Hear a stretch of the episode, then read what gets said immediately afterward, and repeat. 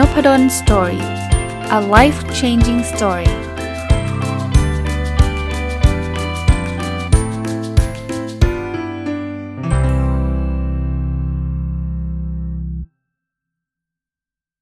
สวัสดีครับ ยินดีต้อนรับเข้าสู่ Nopadol's Story Podcast นะครับ แล้วก็วันเสาร์นะครับ ยินดีต้อนรับเข้าสู่รายการผู้ประกอบการวันหยุดหรือ Weekend Entrepreneur นะครับ เสาร์นี้น่าจะรีวิวเล่มนี้จบนะ รีวิวมาหลายสัปดาห์เลยนะครับฟรีแลนซ์เงินล้านนะครับเขียนโดยคุณนวพันธ์ปิยวรรณกร ก็เคยเล่าให้ฟังตั้งแต่เกือบทุกตอนนะว่า ผมหยิบเล่มนี้มาอ่านแล้วก็คิดถึงคนฟังรายการผู้ประกอบการวันหยุด เพราะว่าความเป็นฟรีแลนซ์เนี่ย หลาย ๆ อันเนี่ยมันใกล้เคียงกับความเป็นผู้ประกอบการวันหยุด โดยเฉพาะฟรีแลนซ์พาร์ทไทม์เนี่ยมันคือใช่เลย แต่ฟรีแลนซ์ full-time เนี่ยอาจจะไม่ได้ตรงมากนัก เพราะว่าเขาฟรีแลนซ์คือคนทำงานอิสระนะเขาเอาเอามาทำเต็มที่เขาก็จะมีเวลาเยอะกว่านะครับวันนี้จะมีเรื่องที่จะมาเล่าก็คือเรื่องของเงินนะบบางคนเนี่ยไม่เคยทำทำธุรกิจนะผู้ประกอบการวันหยุดก็เหมือนนักธุรกิจนี่แหละ พอมันมีเรื่องของเงินเนี่ยถ้าเกิดเราขายหมูปิ้งมันก็ไม่มีอะไรมาก เขาก็เอาเงินสดมาจ่ายเราแล้วเราก็เอาหมูปิ้งยื่นให้เขาก็จบนะแต่ว่าถ้ามันเป็น service service ก็คือการให้บริการต่างๆ โดยเฉพาะที่มันต้องต้องมีรายละเอียดปีกย่อย แล้วก็มีมีเงินจำนวนหนึ่งอะ่ะมันไม่ไม่ใช่ไม่ใช่แบบ 10 บาท 20 บาทอะ่ะบางบางที่เขาก็ต้องการสิ่งที่เรียกว่าเป็นใบแจ้งหนี้ส่งไปให้นะใบแจ้งหนี้ก็คือ เราทำงานเสร็จแล้วเราควรจะได้ค่าแรงใช่ไหมครับ เราก็แจ้งเข้าไปว่านี่ อันนี้คือใบแจ้งหนี้นะนะครับ หรือหรือ invoice นะครับ มันมีโปรแกรมแบบบวด Excel ก็ได้นะ หรือจะเป็นโปรแกรมสำเร็จรูปที่เขาสร้างเอกสารเป็นแบบซอฟต์แวร์เลยก็ได้นะครับ ใบแจ้งหนี้มีอะไรบ้างนะ หมายเลขอ้างอิงนะว่ามันเป็นการที่เราจะแจ้งหนี้ได้มันก็ต้องอ้างอิงตอนแรกที่เราทำใบเสนอราคาไปก่อน สมมุติเขาเขาจ้างให้เราเป็นที่ปรึกษาเงี้ย เราก็เขียนสโคปแล้วก็บอกว่าเสนอราคาไปเท่านั้นเท่านี้ ถ้าเขาตกลงเราก็เริ่มงาน พอเริ่มงานเสร็จปุ๊บจะเก็บเงินใช่ไหมสมมติให้คำปรึกษาเรียบร้อย ส่งรายงานส่ง report เลยเสร็จแล้วจะเก็บเงินเนี่ยก็จะต้องมีแจ้งหนี้ไปแล้วก็บอกว่าอ้างอิงถึงใบเสนอราคาเบอร์นี้นะครับ มีโลโก้โลโก้ ถ้าเกิดคุณคุณมีบริษัท คุณก็เป็นตราบริษัทเลยครับชื่อบริษัทหรือถ้าเกิดคุณเป็นคนทำปกติก็ชื่อคุณนะชื่อชื่ออสิ่งที่คุณคุณใช้อะนะครับ คราวนี้ไอ้ไอ้เรื่องการแจ้งหนี้เนี่ยคุณก็ต้องมีพวกที่อยู่คุณด้วยนะ รายละเอียดที่อยู่ที่อยู่ลูกค้าที่คุณจะไปส่งไปแจ้งหนี้ ข้อมูลรายละเอียดงานต่างๆ ที่คุณทำเสร็จเรียบร้อย ถ้ามีเรื่องภาษีก็ต้องจัดการนะครับ แล้วก็อย่าลืมยอดรวมนะครับว่าเขาต้องจ่ายคุณเท่าไหร่ แล้วข้อตกลงในการชำระเงิน เช่น จ่ายภายใน 30 วัน จ่ายภายใน 60 วันอะไรก็ว่าไปนะครับ หรือช่องทางรายละเอียดต่างๆ เช่น คุณรับ PayPal คุณรับคริปโตเคอเรนซีก็ได้ หรืออะไรเงี้ยคุณมีช่องทาง ในเล่มก็จะมีตัวตัวตัวอย่างให้ดูนะครับ จริงๆ search ในอินเทอร์เน็ตก็น่าจะเจอนะไม่ได้ยากมากนะครับ ไม่ได้ยากมากกำหนดชำระหนี้อันนี้เป็นเป็นสิ่งที่คุณต้องต้องต้องเช็คให้ดีนะครับ คุณคุณเป็นคนที่ ต้องเป็นผู้กำหนด หรือไม่ก็ต้องคุยกับเขาให้ชัดเจนนะครับว่าเขาต้องต้องจ่ายเท่าไหร่เมื่อไหร่ ปกติใบเสนอราคาหรือที่เรียกว่าโคดเตชันเนี่ยส่งไปเนี่ยจะคุยตั้งแต่แรกแล้วล่ะ ไม่งั้นเนี่ยลูกลูกลูกลูกค้าอาจจะบอกเอ้ยไม่เอาใจอีกปีนึงค่อยจ่ายอะไรเงี้ยปกติมันมีการเซ็นยินยอมว่าตกลงตามนี้นะอะไรเงี้ยเราก็จะมีข้อกำหนดเช่น จ่ายภายใน x วันนะครับ x วันอย่างเช่น 90 วันหลังส่งมอบงาน หรือบางคนกลัวจะเหนียวหนี้ก็ ต้องชำระเงินสดเลย ส่งมอบปุ๊บเอาเงินสดมานะครับ หรือบางอันนี่มันต้องใช้เงินเยอะ มันต้องทำจ่ายเป็นงวดงวดนะครับ ก็จะเป็นลักษณะของชำระก่อนส่งมอบงานก็ได้นะครับ อาจจะเป็นงวดงวดต่างๆนะครับ บางทีตรงนี้ก็เป็นเรื่องที่ที่ลำบากใจกันทั้งคู่นะบางทีฟรีแลนซ์ก็กลัวว่าส่งมอบงานไปเสร็จแล้วจะหายไปเลยนะครับ ส่วนคนจ้างเนี่ยก็อาจจะรู้สึกกลัวคุณเหมือนกันว่า ถ้าจ่ายเงินไปก่อนแล้วเดี๋ยวมันหนีงานอะไรเงี้ยก็ต้องมีงวดที่มันแบบ รู้สึกพอใจทั้งสองฝ่ายอะ่ะคือที่ต้องให้จ่ายก่อนบางทีมันมันมีค่าใช้จ่ายฮะระหว่างทางเราต้องไปจ้างนู่นจ้างนี่อะไรเงี้ยแล้วถ้าเกิดเขาไม่จ่ายก่อนเราทำจนเสร็จแล้วเกิดเขาไม่รับหรือเขาหนีไปก็เจ๊งหนักเห็นไหมก็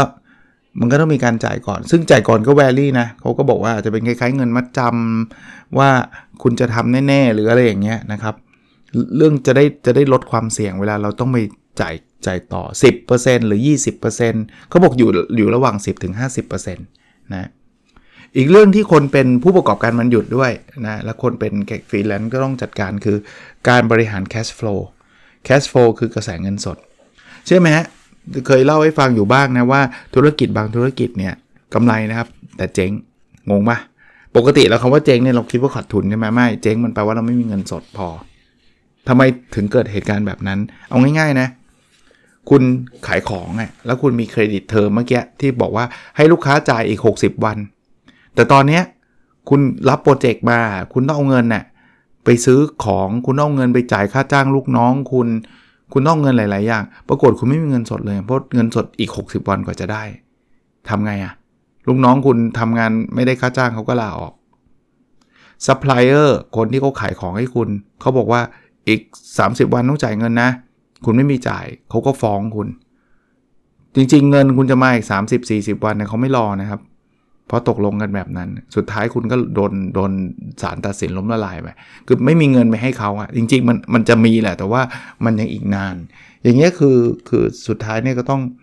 จัดการเงินสดให้ดี ผู้ประกอบการวันหยุดเรื่องนี้อาจจะไม่ได้เยอะมากนักเหตุผลเพราะว่าอย่างที่ผมบอกว่า ผมก็ไม่แนะนำว่าจะไปให้เริ่มใหญ่ ผมไม่แนะนำให้กู้หนี้ยืมสิน ผมไม่แนะนำให้จ้างคนเยอะๆมาตั้งแต่แรก เอาแบบน้อยๆก่อน แล้วอีกอย่างหนึ่งคุณคุณทำงานอยู่ด้วย เพราะนั้นเนี่ยเงินเงินมันเข้าทุกเดือนอยู่แล้วก็แต่ไม่ได้แปลว่าไม่ควรดูเรื่องเงินเงินสดนะ ก็ต้องดูเหมือนกันทำไงครับ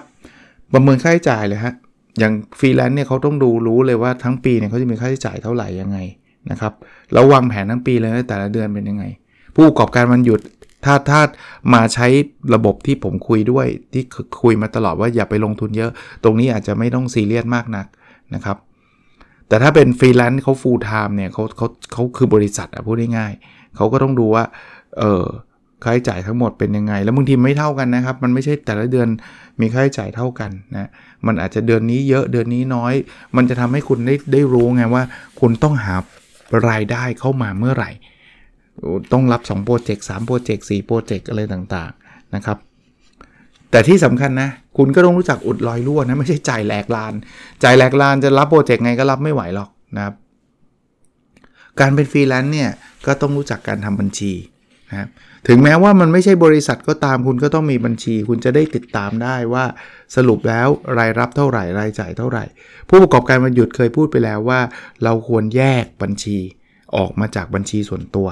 นะครับ เพราะว่าถ้าเกิดคุณไม่แยกนะคุณจะงงตกลงรายได้นี้เงินเดือนหรือรายได้ขายของว่าเนี่ยแล้วโดยเฉพาะรายจ่ายคุณจะมึนมากตกลงไอ้นี่อะไรยังไงวะเนี่ยตกลงกำไรหรือเปล่าก็ไม่รู้เพราะว่ามั่วไปหมด แล้วสุดท้ายคุณอาจจะขาดทุนนะ ยิ่งทำยิ่งขาดทุน ก็ไม่ใช่ผู้ประกอบการมันหยุด อีกเรื่องเป็นเรื่องเงินที่สำคัญคือการรับค่าจ้างฮะช่องทางการชำระเงิน เอาแบบไหนครับ ถ้าเป็นแต่ก่อนมีแต่เงินสดแหละ เบิกกันมาเป็นปึกๆเลยฮะจ่ายกันตรงนั้น แล้วก็สมัยผมเด็กๆ ก็เริ่มมีเช็ค ไม่จริงๆมันเช็คมันก่อนหน้าผมเกิดแล้วแหละ แต่ว่าที่ผมรู้จักนะเดี๋ยวนี้ก็ไม่ค่อยได้ใช้ละเดี๋ยวนี้มี PayPal มีบัตรเครดิต มีคุยคุณคุณเปิดช่องทางให้ได้เยอะเลยนะครับ ปัญหาโลกแตกอันหนึ่งคือลูกค้าเบี้ยวครับ อ้าวมีนะครับทำเสร็จปุ๊บเผื่อถึงเวลารับเงินยื้อละ นานละ ไม่สนใจละ โทรไปไม่รับละ อะไรเงี้ยนะครับเขาถึงบอกว่าเราควรจะมีอะไรชัดเจนนะ มันมีใบแจ้งหนี้มีระบุวันรับเงินชัดเจนว่าหลังจากส่งแล้วกี่วันกี่วัน เพราะถ้าไม่ชัดลูกค้าก็มีสิทธิ์บอกว่าเอา้ายังยังไม่ได้บอกนี่ว่าต้องส่งไอ้จ่ายเงินภายในกี่วันอะไรเงี้ย เพราะฉะนั้นเนี่ยคุณควรจะถ้าถึงเวลาควรจะทวงถาม ก็บอกบางทีไม่กล้านะคนเป็นฟรีแลนซ์ไม่กล้าทวงถามอายเขาบอกไม่ใช่คุณที่ต้องอายฮะไอ้คนที่ไม่จ่ายนี่ต้องอายนะครับคุณคุณคุณสามารถทวงถามได้นะครับว่าเออตรงนี้เมื่อไหร่จะโอนมาเขาบอกว่าถ้ายังไงลูกค้าก็ไม่ยอมจ่าย อาจจะเขาอาจจะใกล้เจ๊งก็ได้นะเงินไม่มีเนี่ยเขาบอกไปคุยลูกค้าตรงๆเลย แล้วเอาให้ชัดเจนว่าเราส่งทุกอย่างเรียบร้อย แต่ไม่ใช่ไป ไปอาละวาดหรือพูดจาไม่สุภาพนะ แต่ถ้าเกิดลูกค้าก็ยังไม่ยอมจ่ายอีกก็ต้องบอกว่าต้องปฏิบัติตามกฎหมาย ก็คือฟ้องนะครับหรืออาจจะมีจ้างบริษัทติดตามหนี้ ซึ่งพวกนี้เขาก็เป็น professional นะในการติดตามนะครับนั้นฟรีแลนซ์เนี่ยอาจจะอันตรายกว่าผู้ประกอบการวันหยุดเพราะว่าเงินมันมันคือเงินเลี้ยงชีพเขาเลยอะแต่ว่าผู้ประกอบการวันหยุดเนี่ยเออมันอาจจะไม่ได้เยอะมากมายขนาดนั้นหรอกนะครับ อีกเรื่องนะฮะ คือเรื่องของการทำการตลาดให้ตัวเอง ทั้งฟรีแลนซ์ผู้ประกอบการมันหยุดเนี่ยส่วนใหญ่ก็ทำทำตัวตัวเองเป็นหลักะนะออกมารับทำบัญชีก็ตัวเองทำนะคนเป็นผู้ประกอบการมันหยุดจะทำบัญชีวันเสาร์อาทิตย์ก็ตัวเองทำเพราะฉะนั้นเนี่ยเราต้องมี positioning ของตัวเองนะคือคือตรงๆนะครับถ้าถ้าตัวเองดังอะ่ะโอกาสที่งานมันจะเข้าเนี่ยมันก็จะก็จะสูงขึ้นนะครับทำยังไงครับที่เราจะ กำหนดกลุ่มเป้าหมายให้ชัดเจนทำให้ตัวเองโดดเด่นขึ้นมา คุณก็ต้องรู้ก่อนว่าคุณมีประสบการณ์ด้านไหน คุณเชี่ยวชาญด้านไหนนะคุณเป็นนักบัญชีมาตลอด คุณเคยทำงานกรมสรรพากรเหมือนคุณแท็กบักหนอมไหนๆพูดถึงแล้วขออนุญาตเอ่ยชื่อนะครับคุณถนอมเนี่ยก็เคยทำงานทางด้านนี้มาก่อนเขาออกมาเขียนเพจที่เรื่องแท็กคนก็เชื่อเลย positioning ชัดเจน ถ้าเรื่อง tech ต้องคนนี้ในประเทศไทยเลยเนี่ยอย่ายกตัวอย่างนะครับ คุณอาจจะต้องมองกลุ่มลูกค้าด้วยนะครับ ว่าตรงไหนเนี่ยเป็นกลุ่มที่มีความต้องการแต่ตลาดไม่ตอบโจทย์ คุณอาจจะเข้าไปตรงนั้น แล้วก็คุณก็ไปไปช่วยเขาด้วยนะ เพราะว่าเขาอยากได้เรื่องนี้มากแต่ไม่มีใครทำอย่างเงี้ยนะครับลองดูครับว่ามันมีงานไหนที่ลูกค้าพร้อมที่จะจ่าย เพราะคุณไม่ได้ทำงานอย่างฟรีแลนซ์เนี่ยคุณทำงานก็ต้องได้ตังค์นะครับ มันไม่ใช่ทำขำๆผู้ประกอบการวันหยุดก็ใช้อ p p l y แบบเดียวกันได้ ไม่งั้นเราไม่เรียกว่าผู้ประกอบการนะไม่งั้นเราก็เรียกว่าเป็นงานงานอดิเรก นะครับ หรือมันมีงานไหนที่คุณชอบชอบจริงไม่ได้ได้ตังค์มันยังทำเลยอย่างเงี้ยงานเงี้ยน่าสนใจนะครับหรือบางคนมีฐานลูกค้าเดิม ฐานลูกค้าเดิมคืออะไร เช่น คุณเคยเปิดคอร์สสอนแล้วมีคนกลุ่มนี้มาสมัคร แล้วคุณอยากจะเปิดอีกคอร์สหนึ่งเนี่ยคุณไม่ต้องไปหาคนใหม่หรอกคนกลุ่มเดิมนี่แหละ เขาน่าจะสนใจเรื่องนี้นะครับ นั้นคุณลองเปิดใจเปิดเปิดตัวเอง มองมองภาพกว้างๆเออแต่พูดถึงฐานลูกค้าเดิมนี้ต้องระวังนะผู้ประกอบการวันหยุดอันหนึ่งที่ที่ห้ามทำเลย คือไปแย่งลูกค้าจากงานประจำคุณ คุณแบบเรียกพูดง่ายๆว่าสมมุติว่างานประจำคุณเนี่ยคุณทำอะไรดีล่ะอยู่ในบริษัทขายขนมปัง แล้วคุณก็มีลูกค้าอะไรเงี้ยแล้วอยู่ดีผู้ประกอบการวันหยุดเนี่ยคุณไปทำธุรกิจที่ไปแข่งเขาคุณไปเอาสูตรบริษัทมาทำขนมปังขายเอง แล้วคุณก็ไปส่งลูกค้า ของบริษัทอย่างนี้คุณโดนไล่ออกแน่นอนนะไม่ไม่ไม่ไม่สนับสนุนในวิธีการแบบนี้นะครับ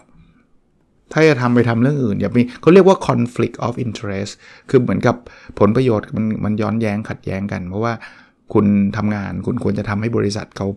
กำไร แต่คุณดันไปเอา เอาลูกค้าไปแย่งลูกค้าบริษัทมาเป็นของคุณเนี่ยอันนี้อันนี้ไม่ควร แล้วบางบริษัทเขาจับคุณเซ็นสัญญาเลยนะถ้าเกิดคุณทำแบบนี้คุณโดนปรับโดนไล่ออกโดนอะไรเต็มไปหมดเลยวุ่นวายอย่าไปทำนะครับอะคราวนี้คุณก็ต้องรู้จักเลือกสนามนะอย่างคุณคุณไม่สามารถเป็นได้ทุกอย่างสำหรับทุกคนนะครับลองดูครับกลุ่มเป้าหมายคือคุณคือใครแล้วถ้าคุณมีรายชื่อมี list ด้วยก็ยิ่งดี แต่ไม่ใช่ไปซื้อมานะครับ list เราต้องขออนุญาตนะ เดี๋ยวนี้มันมี PDPA นะครับ ไม่ใช่ไปแบบ แฮ็กมาไปอะไรมาไปไม่ไม่ถูกต้องนะครับการแต่งตัวการพูดจาให้มันเหมาะนะครับให้มันเหมาะกับสิ่งที่คุณจะนำเสนอนะคุณเป็นที่ปรึกษาคุณแต่งตัวที่ไม่ค่อยไม่ค่อยมันก็แล้วแต่ด้วย แล้วแต่ที่ปรึกษาเรื่องอะไรอีก แต่ว่าถ้าเขา expect ว่าเป็นบริษัทใหญ่ประชุมกับบอร์ด คุณก็ต้องแต่งตัวที่มันเรียบร้อยอย่างเงี้ยยกตัวอย่างนะทำการตลาดยังไงอ่านำบัตรครับนำบัตรนี่สำคัญมาก เพราะว่าไปที่ไหนเขาแลกนามบัตรกันมันจะได้ติดต่อสื่อสารกันได้ บุคลิกเข้าไปบุคลิกดูดีครับพูดจาเพราะส่วนใหญ่เขาชอบแบบนั้นนะ แต่ว่ามันก็จะมีบางคนแหละชอบแบบเอ้ยพูดจาห้าวอะไรเงี้ยแต่ปกติไม่นะ โดยเฉพาะคนที่เราเพิ่งรู้จักเนี่ย คุณจะอย่าเพิ่งมึงกูนะฮะก่อนขอขออนุญาตที่ต้องพูดคำพวกนี้ คือคือคุณต้องมีต้องรู้จักกาลเทศะอย่างนี้แล้วกันนะ แล้วสุดท้ายอีกอันหนึ่งไม่ใช่สุดท้ายฮะ เรื่องสำคัญอีกอันหนึ่งคือ รู้จักคนนะเพื่อนแนะนำเพื่อนที่ช่วยกันได้เยอะมากเลย ถ้าเรารู้จักคน แต่ก็อย่าไปแบบแค่ network เพื่อเพื่อหวังผลประโยชน์อย่างเดียวเงี้ยก็ไม่ใช่นะ เอาเอายกตัวอย่างนะคุณจะทำการตลาดนะ เอาคนใกล้ตัวก่อน เพื่อนพี่น้องญาติญาติคุณจะรับจ้างถ่ายรูปนะ บอกเขาคุณรับจ้างถ่ายรูป คุณมีบัญชีรายชื่ออีเมลที่เมื่อกี้ผมบอกแล้วขอมาโดยแบบแบบเปิดเผยนะ ไม่ใช่ไปแอบซื้อ list อีเมลมานะครับ ส่งอีเมลไปหาเขาให้เขาให้เขารู้จัก ลูกค้าที่คุณทำทำธุรกิจด้วยคุณรับจ้างถ่ายรูปคุณเคยถ่ายรูปให้ลูกค้าคุณเนี่ยถามเขาเลยว่าชอบไหมแล้วมีใครอยากถ่ายรูปเนี่ยแนะนำได้นะครับ ให้เขาบอกต่อนะครับ ถ้าไม่มีใครเลยเนี่ยคุณทำฟรีก่อนก็ได้ถ่ายรูปให้ฟรีอะนะครับทำทำให้ฟรีก่อนก็ได้ โดยเฉพาะคนที่แบบคุณเห็น potential อะว่า เฮ้ย ถ้าเกิดคุณทำให้คนนี้ฟรีแล้วเนี่ย คนนี้เนี่ยจะสามารถแนะนำลูกค้าให้ได้นะครับเราอาจจะมีการแบบ ถ้าคุณแนะนำให้ลูกค้าเนี่ย คุณจะสามารถใช้สินค้าหรือบริการเราในราคาลดก็ได้อะอันนี้ก็เป็นตัวกระตุ้นให้เขาแนะนำนะครับ คราวนี้ถ้าเกิดคุณมีลูกค้าคุณมี list เนี่ย คุณมี product ใหม่ๆเนี่ย คุณสามารถอัปเดตให้กับลูกค้าเก่า หรือลูกค้าปัจจุบันทราบนะครับ หรือแม้กระทั่งจำได้ไหมใบแจ้งหนี้เมื่อกี้ที่เราคุยกันเนี่ย แนบโบชัวไปเลย โปรโมชั่นแนบไปด้วยนะครับ ถ้ามีบางโอกาสเช่นปีหม่งปีใหม่เนี่ยไปหาลูกค้ามีของที่ระลึกมีอะไรไป ทั้งนี้ทั้งนั้นเน้นเน้นอีกทีหนึ่งอันนี้เป็นต้องเป็น business life นะ business life แปลว่าทำตามธุรกิจทั่วไปนะไม่ใช่แบบใต้โต๊ะอันนี้ไม่ไม่สนับสนุนนะครับคนละคนละคนละอันกันนะครับ หรือมันมีงานเปิดบูธงานแสดงสินค้า งานที่คนที่กลุ่มเป้าหมายเราไป เราพยายามไปแจมตรงนั้นนะครับ ถ้ามีเงินอีกนิดนึง เป็นสปอนเซอร์งานก็ได้แต่ถ้าเป็นฟรีแลนซ์ที่เขาแบบ establish ก็คือตั้งมาระดับหนึ่งเนี่ย ก็จะช่วยได้แต่ว่าถ้าเป็นผู้ประกอบการมันหยุดอาจจะไม่ต้องถึงขนาดไปไปสปอนเซอร์งานประชุมอะไรเงี้ยมันมันไม่ถึงขนาดนั้นนะ มีโอกาสได้ทำงานการกุศลบ้างก็ดีนะครับ คือการกุศลเนี่ยทำเพื่อสังคมอยู่แล้ว แต่การที่เราทำเพื่อสังคมเนี่ยบางทีคนก็รู้จักเรามากขึ้น เราก็รู้จักคนมากขึ้นด้วยนะ ฝึกพูดอันนี้สำคัญนะครับ พูดเกี่ยวกับธุรกิจหรือมุมมองต่อธุรกิจต่างๆ ถ้าคุณได้รับเชิญไปเป็น guest speaker เนี่ย ช่วยเยอะนะ คนคนจะรู้จักคนมากขึ้นนะครับ ถ้าไม่ได้ไปพูดหรือว่าพูดไม่เก่งจริง ๆ เขียนก็ได้ฮะเขียนบล็อก หรือไปคอมเมนต์ในบล็อกอื่น ๆ หรือในเพจอื่น ๆ ต่าง ๆ ให้สร้างสรรค์นะไม่ใช่ไปไปชวนเขาทะเลาะอย่างเดียวไม่ใช่นะครับ คนเขาจะเริ่มรู้สึกว่าโอ้โห ถ้าเรื่องกล้องถามคนนี้ได้ หรือว่าเรื่องถ่ายรูปคนนี้เก่งว่ะทำเว็บไซต์ก็ได้นะจะโฆษณาผ่าน Google ก็ได้นะครับ ให้รู้จักเข้ามาในเว็บไซต์เรา เวลาทำสินค้าหรือบริการเนี่ยต้องทำให้มันดี เพราะเวลามันดีนะมันจะโฆษณาตัวเองคือคนจะบอกต่อทันทีนะครับ หรือบางบางเว็บไซต์เนี่ยมันจะมีเว็บไซต์ หาคนถ่ายรูปเนี่ยคุณเข้าไปตรงนั้นก็ได้นะ ตรงนั้นก็เป็นกลุ่มลูกค้าเหมือนกันนะครับ หรือแม้กระทั่ง ใช้วิธีการเก่าๆ เดิมๆ โทรโทรศัพท์ไปกับบางกลุ่ม แต่เดี๋ยวนี้โทรศัพท์ผมผมบอกได้เลยว่ายากตั้งแต่เจอแก๊ง call center เข้ามาเนี่ยคนตัดสายหมดอะ่ะเพราะว่าเขาไม่รู้ว่ามันของจริงของปลอมอันนี้ก็ต้องก็พูดพูดพูดยากสมัยก่อนก็ใช้ได้นะโทรศัพท์ได้ง่ายกว่านี้นะครับ หรือ connection แบบฟรีแลนซ์แนะนำฟรีแลนซ์นะคือบางอย่างเนี่ยเราเรารับจ้างถ่ายรูปแต่ว่าบังเอิญงานนี้เราติดเรามีเครือข่าย พื่อนเราที่ถ่ายรูปเก่งพอๆกับเรา ก็แนะนำเพื่อนได้นะบอกว่าเฮ้ยงานนี้เราเราไปไม่ได้เพราะเราไปถ่ายที่หนึ่งนายไปให้หน่อย แล้วต่อไปอะมันเป็นเครือข่ายมันเหมือนรถตู้อะใครเคยเคยจ้างรถตู้ป่ะแต่จ้างรถตู้เสร็จปุ๊บเนี่ยผมโอ้คนนี้ชอบ แต่ว่าคนนี้วันที่เราจ้างเขาติดงานแล้วเขาก็จะแนะนำเพื่อน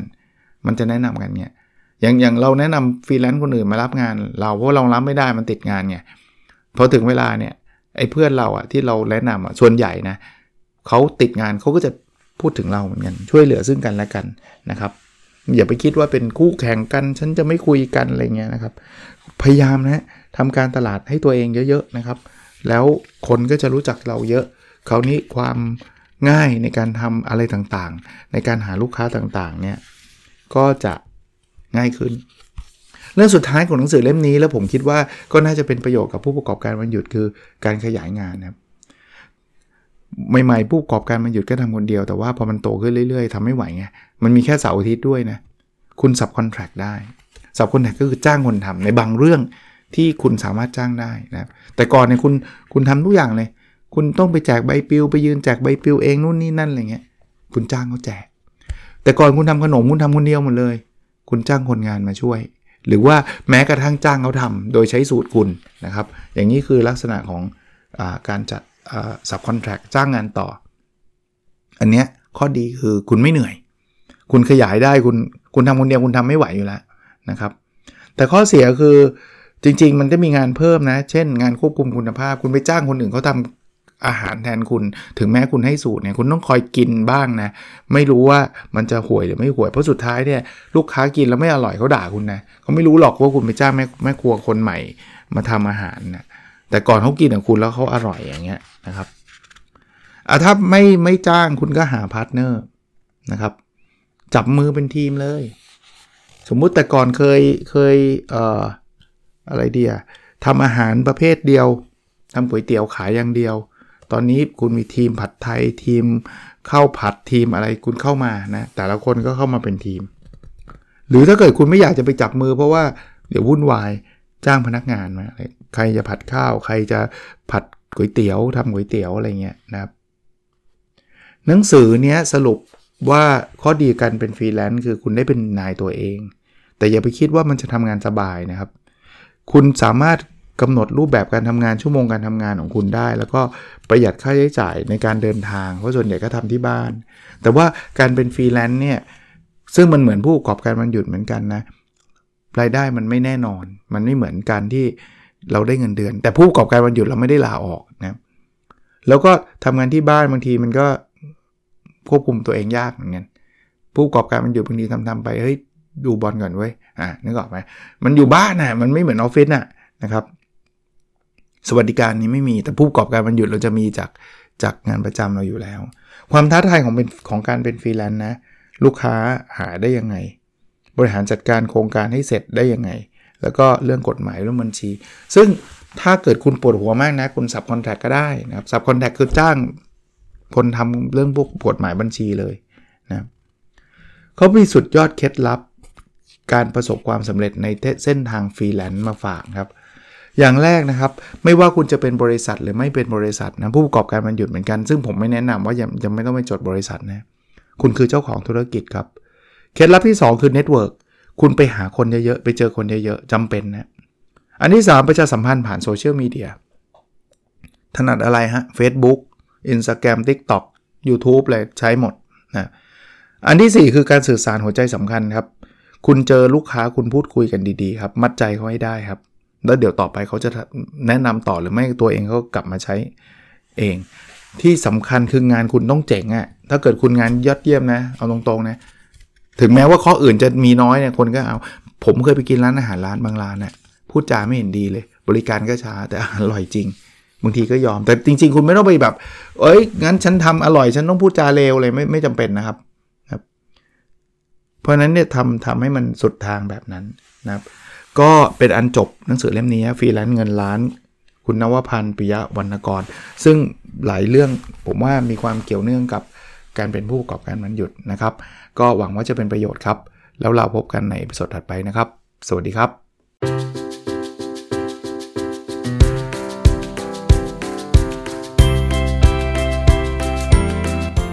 n o p a d o n Story a life changing story